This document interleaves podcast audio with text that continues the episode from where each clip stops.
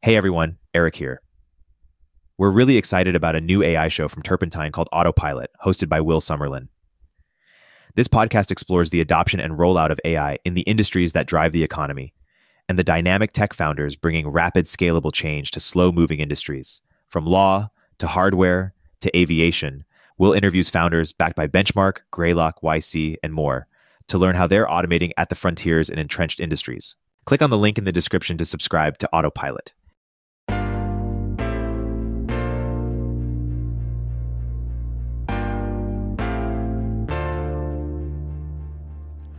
Welcome back to Turpentine VC, a podcast where we discuss the art and science of building successful venture firms. We're joined today by Hemant Taneja of General Catalyst. How Hemant governs General Catalyst is very similar to A16Z. He's the CEO of the firm, and he runs it like a true business, defining its mission and values, approaching a product from a problem solving perspective, and more. All the things that apply to enduring businesses, Hemant applies it to General Catalyst. In this episode, we dive into why that's an essential part of their firm's governance. If you like what you hear, please subscribe and leave us a review. Now, on to the interview. Hemant, welcome to Turpentine VC. Thanks so much for coming on the podcast. Thanks for having me, Erik. Excited to do this.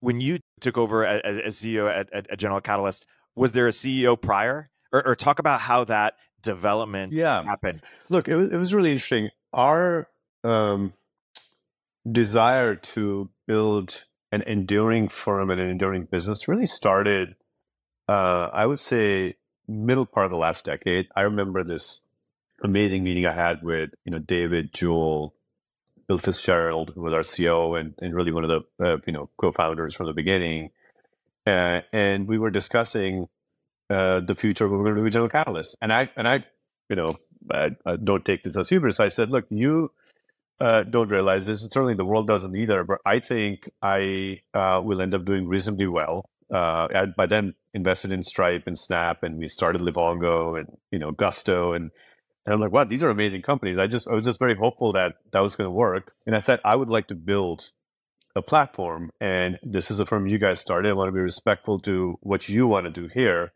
And to their credit, they were like, we absolutely want to build an enduring firm and, and leave a great legacy. And what do we need to do? And and I think that's really when that journey started. And then, as you know, we brought in uh, Ken Chenault as uh, our chairman and managing director about five years ago now. And that was, uh, you know, a lot of people wondered why would you bring somebody was a Fortune 500 CEO into the venture business? It, you know, our intentionality very much was about how do we learn to be a good business? And and I give you know Ken a lot of credit first of all mentoring me and and learning how to take charge. Because when you if you're going to scale, you need to have to get away from the traditional mindset that this is an artisanal business and it's a small partnership and we're sitting around the table and making these you know decisions like oracles uh, to hey we're going to build a business and none of us knew how to build a business that's the irony of our business which is you know we're not the best operators and so it was a very intentional choice to bring ken in to mentor uh, me. So it was actually, even though we announced it last year, it was a five year journey. And I remember Ken sat us down at the very first dinner after he joined, and he said to David and Joel and me, he said, I know I'm here. I'm here to drive this succession. And so this can be an enduring firm. And that's just, it's just been amazing uh, to watch him, you know, develop me and develop others in the firm and, and help us, you know, navigate this succession as successfully as we have so far it, it's fascinating because investors, we as venture capitalists would never invest invest in a company that didn't have a CEO or that had you know five CEOs sitting around the table and saying, "Hey, we got to vote on everything," et cetera. And yet, so many venture firms operate that way. Talk a little bit about that. So in in 2012, I remember sitting down with one of our LPs at that time, and uh, they saw that we're starting to think about perhaps uh, scaling our business, and uh, you know, I said to this particular LP that, hey, we are a business.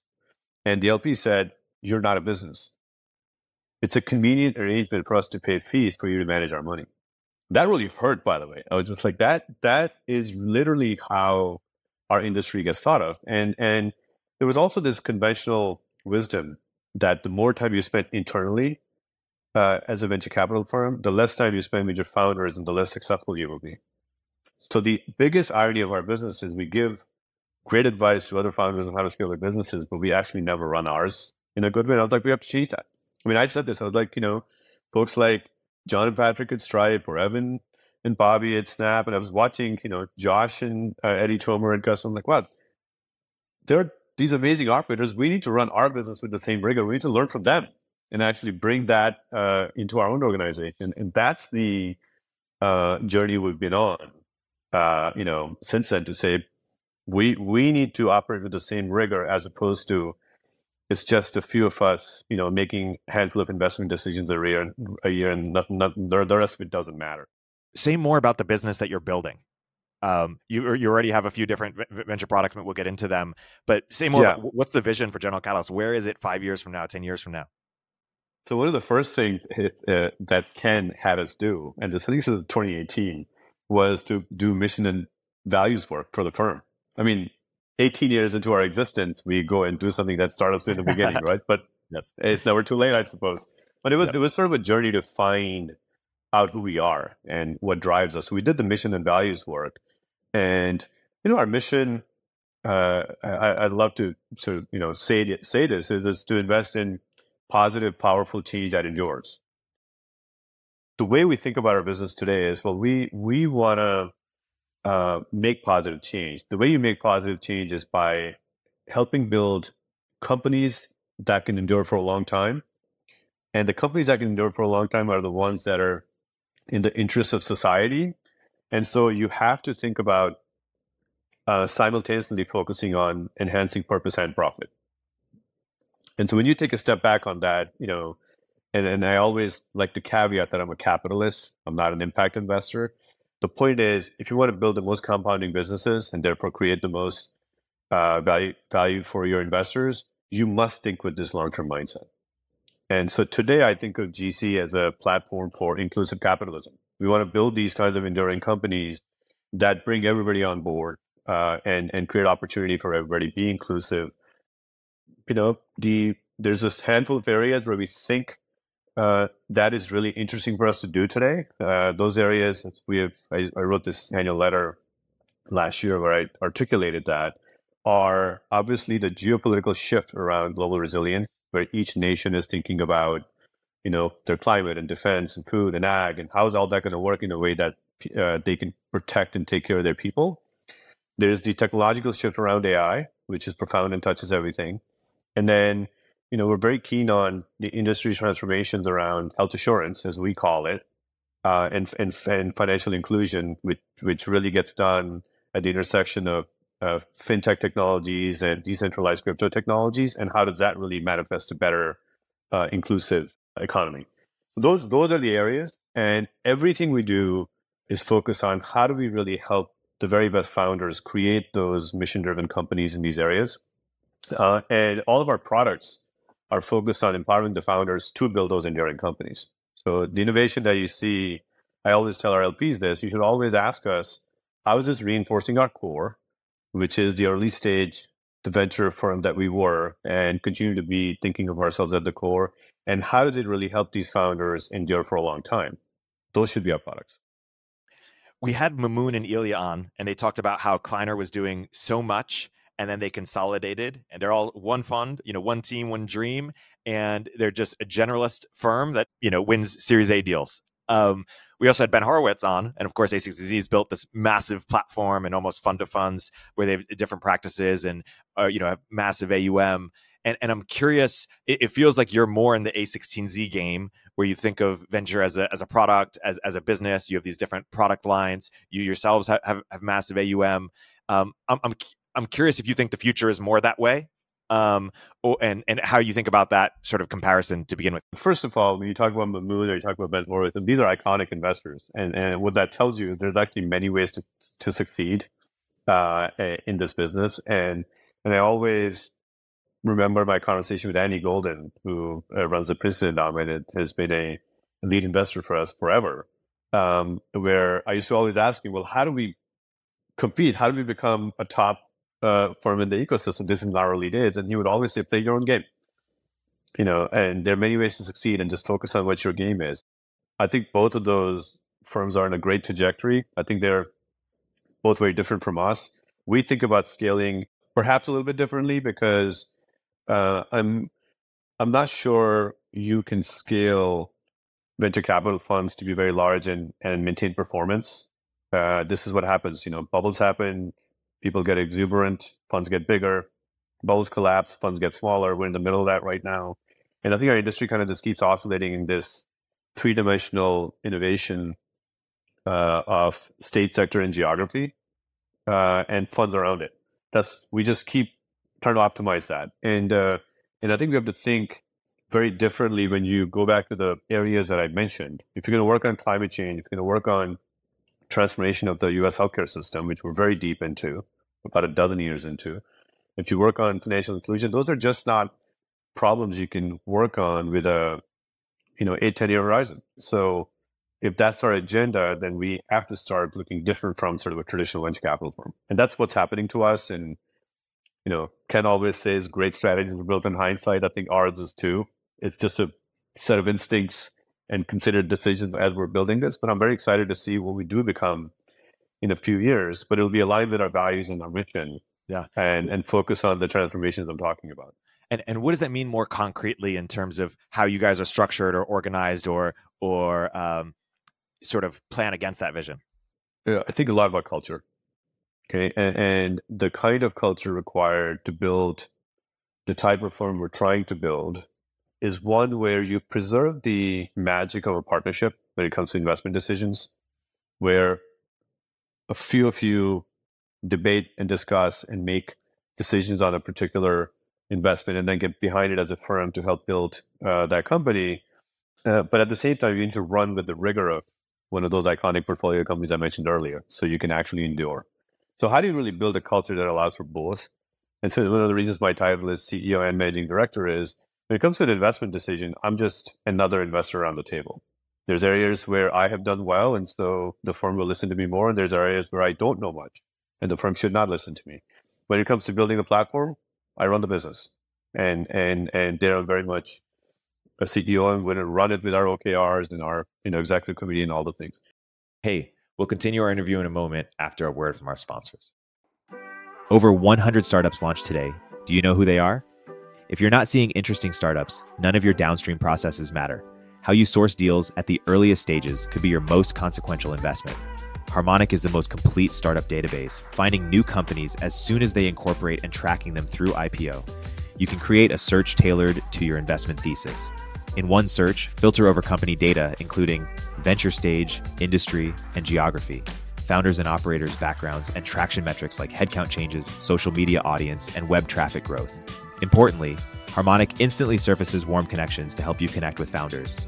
The results are delivered on autopilot, wherever you most need them over Slack, email, or via API directly into your CRM, integrating seamlessly into your software stack.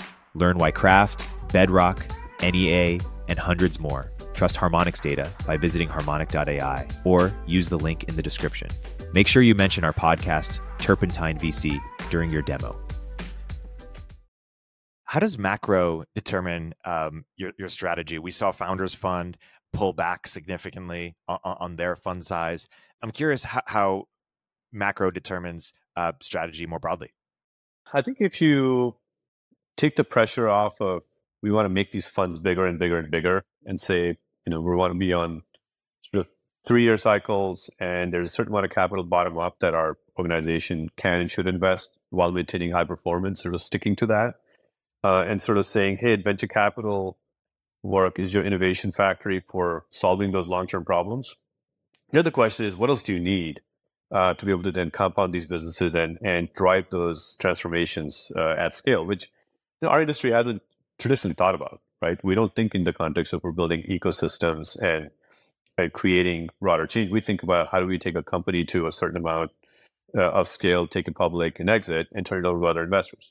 My view is that as the industry institutionalizes, and and as the type of work we do ends up being uh, much more sort of societal and in terms of efficacy of core pillars of society versus just efficiency with software we need to think differently. We need to think on a longer horizon. We need to um, think about our governance in a different way, which is why we've done a lot of work on responsible innovation. My last book was focused on trying to frame the mindset and mechanisms for that. And uh, uh, you know, we need to have a capital base and a set of tools that can help these founders and companies through those inflection points for that longer change. So that's that's that's what drives the way we think about our firm, the way we think about the people we have in the firm. I mean, this is a very eclectic place. We've got two Fortune 500 CEOs. Uh, you know, we've got a filmmaker who's won a couple Oscars. We've got one of the most elite bankers uh, in tech and some trade investors. It's just eclectic, and I think it unlocks that diversity of thought so that founders can work with us. Uh, you know, on that long horizon when you look out at the at the future of of VC and how the asset class is evolving, do you think that more um, firms will be doing kind of the, some of some of the uh, financial innovation that, that you guys are doing, or, or some of the product innovation, or how do you think about the future of how the asset class is evolving? I said this, I want to say like six or seven years ago now, that uh, as the companies are starting to stay private longer, some should and most shouldn't, but as as some were, it was very clear that some of us who were focused on early stage were growing up to figure out how to help those companies endure and maximize their opportunity in them. And then you're also seeing some of the public market investors coming in commoditizing uh, capital uh, and essentially flooding it into the system to say, let's just buy the options and the ones that work will in the end work out because of power law. Right. And and my belief was you'll see a few of us grow up to be sort of interesting, unique platforms, and you know, you'll see a few of them uh, you know, come down and actually learn how to do the early stage part of the business and become full stack platforms. It's worked well for some, not for others. I think it's about the difference is going to be which ones have taken the time to invest in culture and create a sense of purpose and mission for why you're doing this, and which ones have just been mercenary. And, and that's ultimately what determines missionary companies become category defining companies. And I think there are, you know, uh, a handful of firms that are doing it that way, and I think they'll become enduring large platforms, and others will struggle. But we'll always have the long tail of early stage firms as well. The opportunity is so large. Like so many different sectors are firing on all cylinders. We're not even done with the previous cycle, and now you got the AI inflection uh, happening to everything. That the the solopreneurs, you know, folks like Elon, I think their franchises. I think there's a bunch of early stage firms that are going to have a great, uh, continue to have a great future, and then you'll see some platforms, right? That that want to have many many different ways to engage with the founders, uh, you know, that are thinking over the long term. I, I want to return to something we discussed earlier about your responsible innovation thesis, just the desire to do good. I've heard one critique of the clean tech era, the critique being that the investors were too inspired by the idea of doing good, that they weren't rigorous enough in their kind of underwriting of these opportunities. They wanted it so bad to be true. Um, I'm curious if if you agree with that uh, with that assessment, and then also how, how you or people in general should think about balancing the desire to see a certain um, you know reality come to pass with also just being realistic about uh, you know what's what's the real opportunity. First of all having been one of the people that failed a ton in clean tech i can give you many critiques of the clean tech period if you'd like Please. at some point. yeah let's hear it. Um, but no I, I, won't go there now but i think i think the core issue when we were doing uh, 1.0 was the playbook for how to build a company wasn't sound financially. The policy designs weren't sound to create, you know, reliable markets, which made the capital unreliable. And these companies need long duration to succeed. I think one of the big things about responsible innovation is to not think of this as you're somehow trying to optimize diametrically opposed uh, metrics around purpose and profit. I think you have to believe that by being purposeful, you will actually enhance your profit. And so uh, I think the Clean Tech 1.0 just those markets just weren't set up, and we didn't build the companies the right way. Uh, is a reason that uh, they failed, and the economics weren't weren't just thought through. I don't think it's because they were just do-gooders saying, "Oh, we'll take less margin." We, we just never made a viable business uh, uh, in, in most of those cases, and it was only forces of nature like Elon that got through because they just you know just brute forced it. But very few companies got to that scale. So I wouldn't overthink that uh, there are mislearnings around responsible innovation from there. I, I think um, uh, in this next phase, especially in the areas that I just mentioned, how can you build a company that's going to be around for 30 years and be an amazing investment if you don't embrace responsible innovation? How is that possible? And I think that's my personal hope is that our firm just proves that that's that mindset is a way to create elite returns and you know we're very much on that journey. That's well put. From a from a firm strategy perspective how, how do you think you're different than than a16z because I, I, see a lot of overlap in, in, in the ambition or how, how, do you guys think you do things differently? I mean i love listening to almost everybody there because they're just i find them really provocative in the way to think about the world. In terms of how are we different i probably responsible innovation is something we lean into a lot and i'm not sure that's like an explicit strategy. I would say we're not really doing um, you know other than healthcare not really doing sector uh, specific funds so i think our product construction is probably different uh, you know we have this customer value fund and our funds are going to be smaller i don't think we're going to be uh, scaling to the size that i've seen them scale i just i just at least for us i don't know how to generate any returns on uh, very large fund sizes. So we're going to be on a more measured sort of venture capital complex. I think we have a different approach in healthcare. We're we're focused more on health assurance. They're more focused more focused more on life sciences and AI. Let's talk about healthcare because you, you guys have done phenomenally there, and and you in particular. What is your unfair advantage in in healthcare, and, and, and why have why have you guys done so well? I think we first of all we got lucky that when we built Livongo, you know, there were a set of instincts around what became the core pillars of health assurance.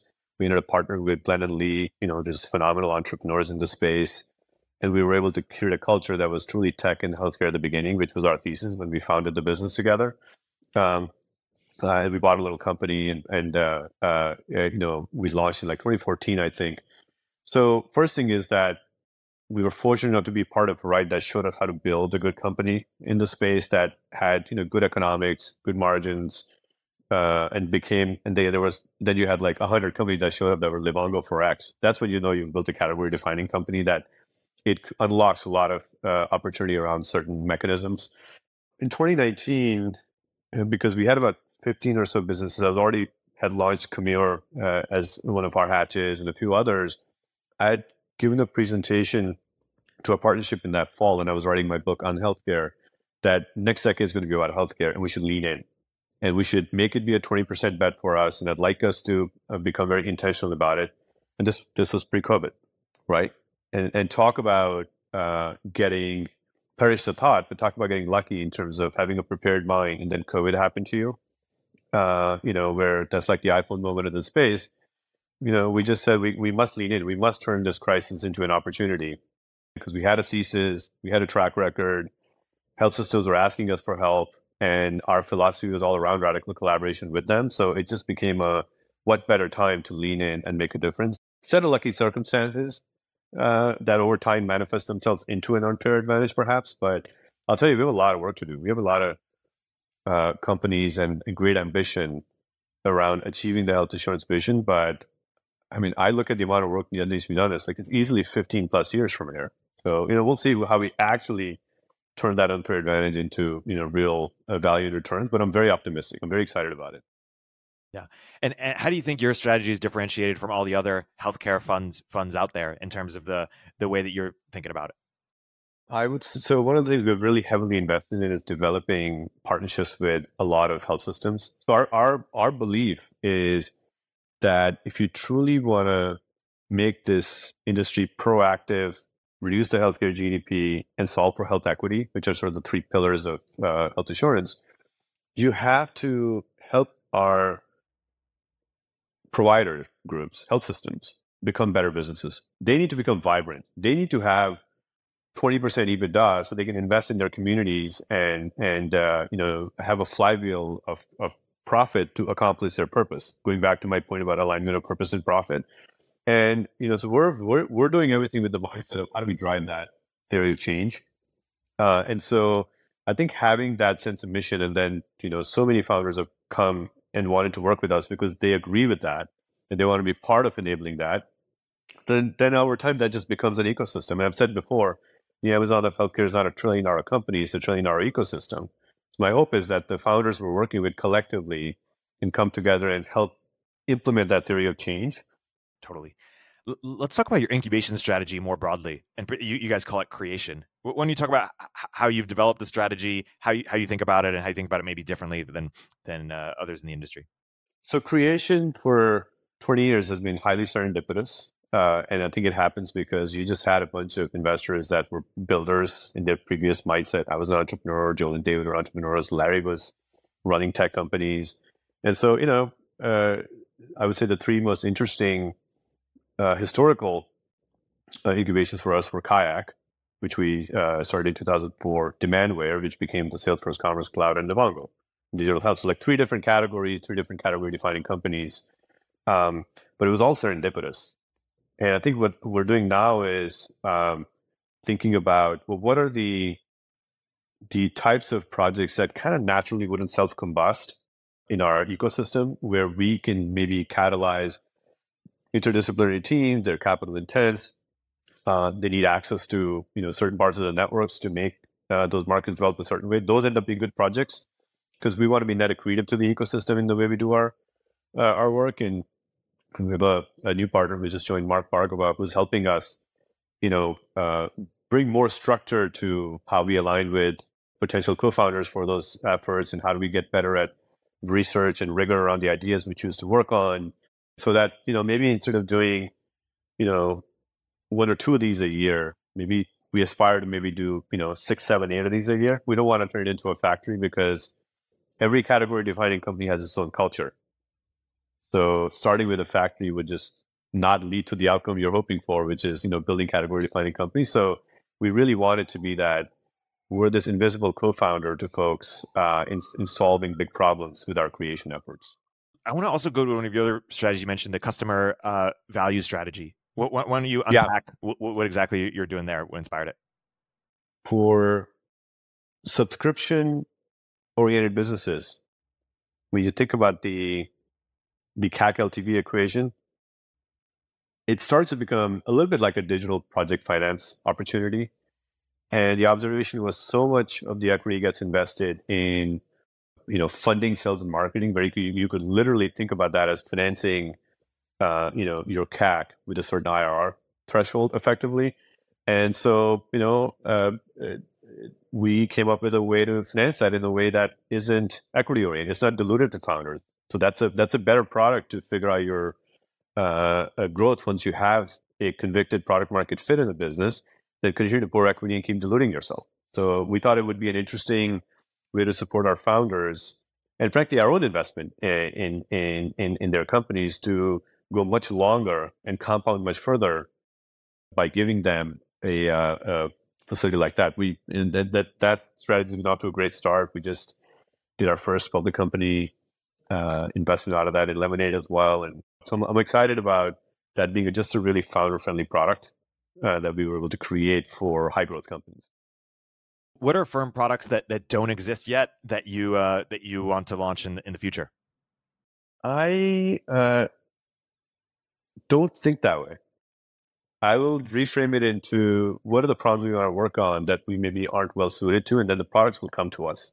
Yes. And so I literally couldn't tell you that here's a next uh, fund we want to create. But how are we going to work on climate change, right? The energy transition, the the the that is such a complex uh, problem when you think about how you you know build those companies and finance them. And it's not just about solving the technology problem; it's actually about delivering those solutions at scale to really matter, right? That should be our end goal. So, like, how are we really going to do that? And you certainly can't do that in a in a, uh, a sort of ten year horizon. So what is that going to look like? So I think we think about examples of things like that. Well, um, uh, rather than okay, what's in the next fund we can go create? So, you know, if you think about the AI transformations that the industry needs, which I think I think AI is going to be much more about transformation transformation of existing industries than than just innovation, because you know every every business in every uh, part of the economy is thinking about how to use it all at the same time it's an amazing transformation opportunity. And so, like, how do we really serve those companies?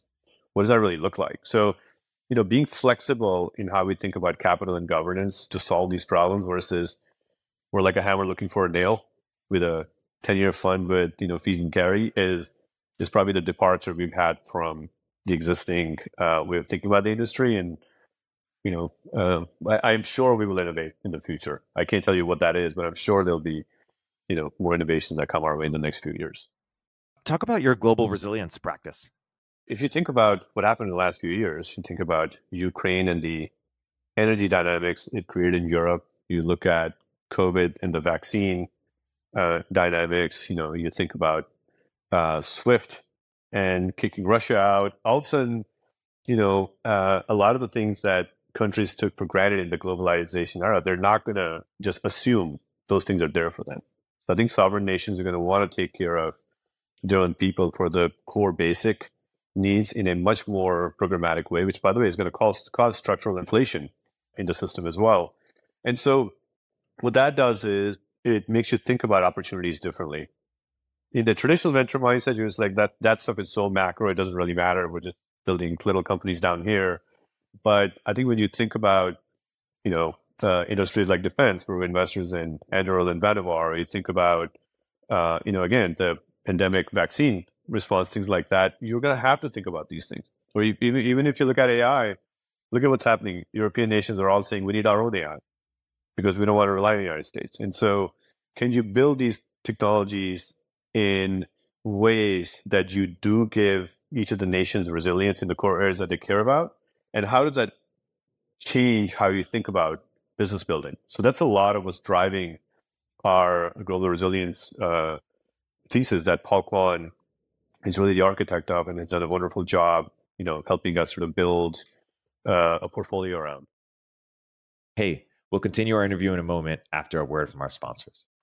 I want to go back to to to healthcare because some people lament they say, hey, there's been so few transformational outcomes the past couple decades in healthcare, and we expected to have all of these decacorns in in digital health. You're, you're perhaps one of the the, the only ones, uh, or the very few.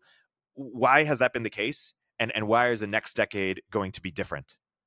So that has been the case because the way the system works, where who pays and who benefits and who decides are all different people, it's like a fundamentally misaligned system. So you you innovate, but those innovations then just get you know acquired to be incremental inside of the bigger platform. So that's that's the nature of what has happened in this industry. And uh, you know, one of the things I was excited about when we combined Livongo and Teladoc was that maybe we could actually build a provider-centric platform that was digital and uh, was going to be scaled enough uh, to create you know, more balance in the in the power dynamics in, in that industry. Didn't happen. Look, we're trying to see that we can help change it, first of all. And the only way it's going to happen is if we actually build this ecosystem that's buoyant together uh, in creating some of the structural changes around aligning the the interests. So, like, you know, can the can the providers take risk? They're all trying to figure out how to do that, but that's a really difficult transition. Can you move to value-based care? No one company can solve this, right? And so, you know, can you actually have an ecosystem trying to do that in concert with each other uh, and if and if you could break through that transformation, then this is twenty percent of the GDP. You are going to see multiple decacorns, and I think that's the bet we're making that over the next you know ten years we can get. And I said this in my book that maybe there's ten to fifteen platforms that do get built uh, that are you know large and represent the next generation of the health assurance ecosystem. We'll see. And and say more about. Uh you know, for all the operators listening in um, who might want to build something healthcare, like, where do you see as the opportunity or white space, or what's your request for startups? Look, I think I think because uh, COVID was such a jolt system, there's a lot of companies that have been started that are actually quite interesting. There's a lot of innovation that is underway. Uh, of course, there are you know uh, more ideas around value-based care. I think the the use of AI into this industry in a thoughtful way is very interesting. Like, uh, you know, we just launched this business, Hippocratic AI, in partnership with the fo- folks at A16Z um, and uh, the founders. And, you know, their dream is that you solve the workforce workforce shortage issue here and just make uh, it abundant with AI so you can actually serve people in a much deeper way. That'll make a difference, right? So, so I think there are a lot of uh, things around how AI gets embedded uh, to rethink some of this. I think the idea of what are the pieces required to move to value-based care is important. And I'm talking about the healthcare delivery side. I'm not talking about the life sciences side, which is obviously its own uh, beast. And we have a you know increasing amount of body of work in that area as well. Um, and uh, you know, uh, he, he, but like my focus right now is there's a lot of companies, a lot of founders have jumped in. We need to help them scale and break through this barrier. So like, you know, how do we get? We, we probably have over 100 companies into space in our portfolio. Like, can we help them, as many of them as possible, to get to that scale so we can break through? Uh, you know, and I'm, I'm very, very keen on seeing the maturation of this, you know, the the innovation ecosystem that just got created on this area with like very very smart founders, very mission driven founders over the last three years.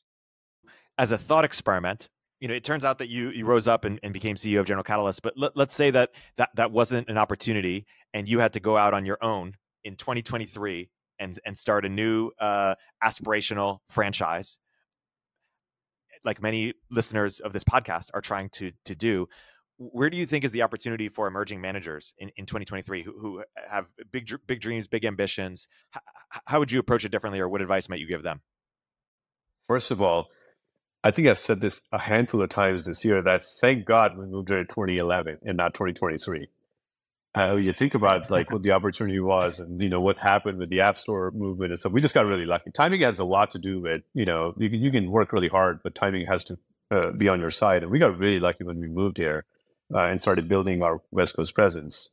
Um, I would say, you know, if you uh, do it today, you have to do it with a point of view because you have to rise above the noise. You know, there's the capital is so abundant. This industry is overcapitalized, no matter how you look at it, and so you have to work with the, what's your value proposition to the founders. And so, you know, like what Sarah's done with AI, work that she's doing, and you know, it's just just having like a deep point of view with which you want to um, uh, engage with founders uh, early on uh, is what it's going to take if you want to build a business today. I don't. I think this we're generalists. It's kind of the way I grew up, uh, and you know we do a little bit of everything. It's just very plain vanilla, and it doesn't work. I think everybody's got great network. Everybody's got capital. You know, it's it's like this twenty year journey in venture capital to uh, say my money is greener than yours. I think that game's over. And so you better have real uh, value add uh, if you want to rise above the noise and build an enduring uh, firm sort of starting today.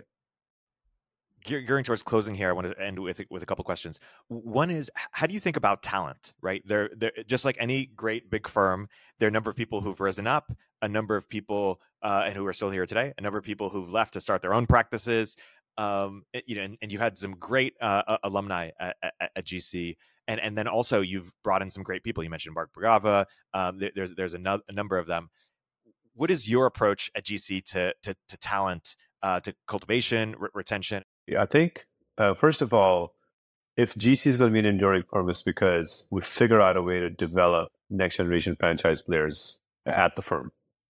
Uh, that it just has to be. And in our philosophy, going back to the diversity of thought, is that uh, we don't have a GC way of investing that we want to teach everybody. We just want to weaponize you to create the change that you want to do in the world.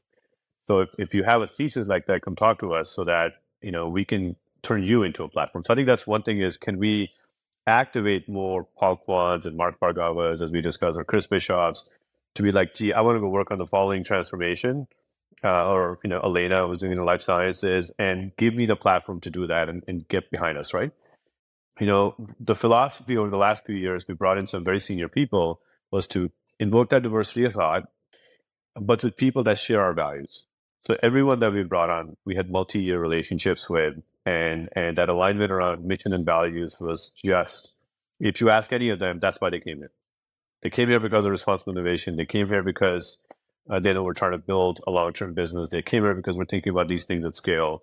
So, so um, you know, but that was a short term hack. If we were to seize the moment and and get to some reasonable amount of scale to drive these industry changes uh, that we want to do with innovation, we had to bring that talent in. When I think about the next phase, so much of it is about you know cultivating the next generation talent. So we're constantly looking for for that, and if we see people that are mission aligned, we'll create roles for them. Uh, if we think they can come and do really interesting work here. Yeah, totally. That, that that's an ins- inspiring note, and, and you had you have some amazing people at, at, at GC. How do you think GC kind of situates in, in, in the ecosystem? Right, we, we have um, we interview people from Sequoia, from a benchmark, from um, Kleiner, from Andreessen, the, the founders or, or, the leaders of, of, these firms. We have a separate podcast, LP podcast, um, and so we talk to a lot of LPs as well. And and, and then, uh, uh, um, how, how do you think about where General Catalyst fits in into the into the venture ecosystem in terms of like how should we think about it relative to these other firms in terms of where it really um, separates itself and, and where it really spikes? Look, I always feel like we have a lot to learn from all those firms. Some of them as individuals, like Mark and others, that are just you know historians of technology and help shape it. And some of the firms that have been around for a long, long, longer. So I, I view us as an upstart still, even though we've been around for 20 years. I genuinely do. Uh, I think we're we're constantly trying to learn and innovate. So in that sense, you know, uh, LPs look at us, they probably see a much more dynamic uh, place, probably just like uh, you know A16Z in some ways, as you said earlier. Um, but you know, we're we're probably more in the use technology to radically collaborate versus use technology to disrupt camp. That's probably one place where we philosophically tend to be a little different. But again, as I said, like there's so many ways to succeed, and all those firms have just been legendary in what they've accomplished. And so, even to be mentioned in that group, you know, it's a it's a privilege and an honor. But we have a long way to go we're I, I genuinely yeah. feel like we're just getting started. You know, I feel like we finally have a shot at doing something interesting. Totally, that's an inspiring note to to wrap on. So I, I might wrap on that, but let me just pull this one thread. You you mentioned and you we alluded to in this conversation, and and you wrote a whole book on it. Um, the sort of instead of hardcore disrupt, um, you know, more around in, invent to collaborate. Pull, pull that thread a little bit. Talk, talk more about what, what that what that look looks like concretely, or what's what's an example of that. I mean, look, radical collaboration is how you're going to create great change. That's the bottom line. If if the mindset is how do I build a company that can get to 100 million bucks in revenue, go public, get a great multiple, and I exit. Uh, let's say it's in education.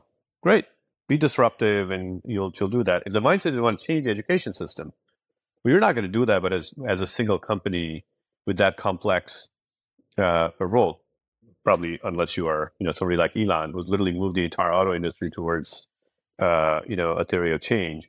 I, I would say you know in most cases you need to engage with the ecosystem and you need to learn from them as to why things are the way they are and what was the spirit of the policies that were there, for example, as opposed to just poo-pooing at what exists today because we're so much smarter uh, than everybody. I think I think there were lots of really smart people whose legacies represent uh, the enduring uh, organizations and you know, a legacy is a great way, word.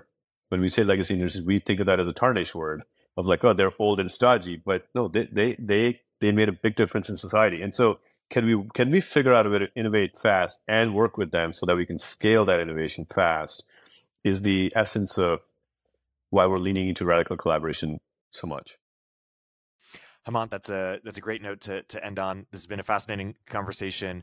Um, thanks so much for coming on. For people who want to learn more about uh, your mission and, and your work, um, where can you point them? Come to our website. Jennifer would be happy. I think we would have put a lot of thought into articulating our philosophy and and, and how we're approaching things and our values. So you know, come or, or email any of us. You know, we're all accessible and and uh, come talk to us. Great. Uh, thanks so much for coming on, Hemant. This has been a great episode. Wonderful. Thanks for having me. Turpentine VC is a podcast from Turpentine, the network behind Moment of Zen and Econ 102. If you like the episode, please leave a review in the Apple Store or rate us on Spotify.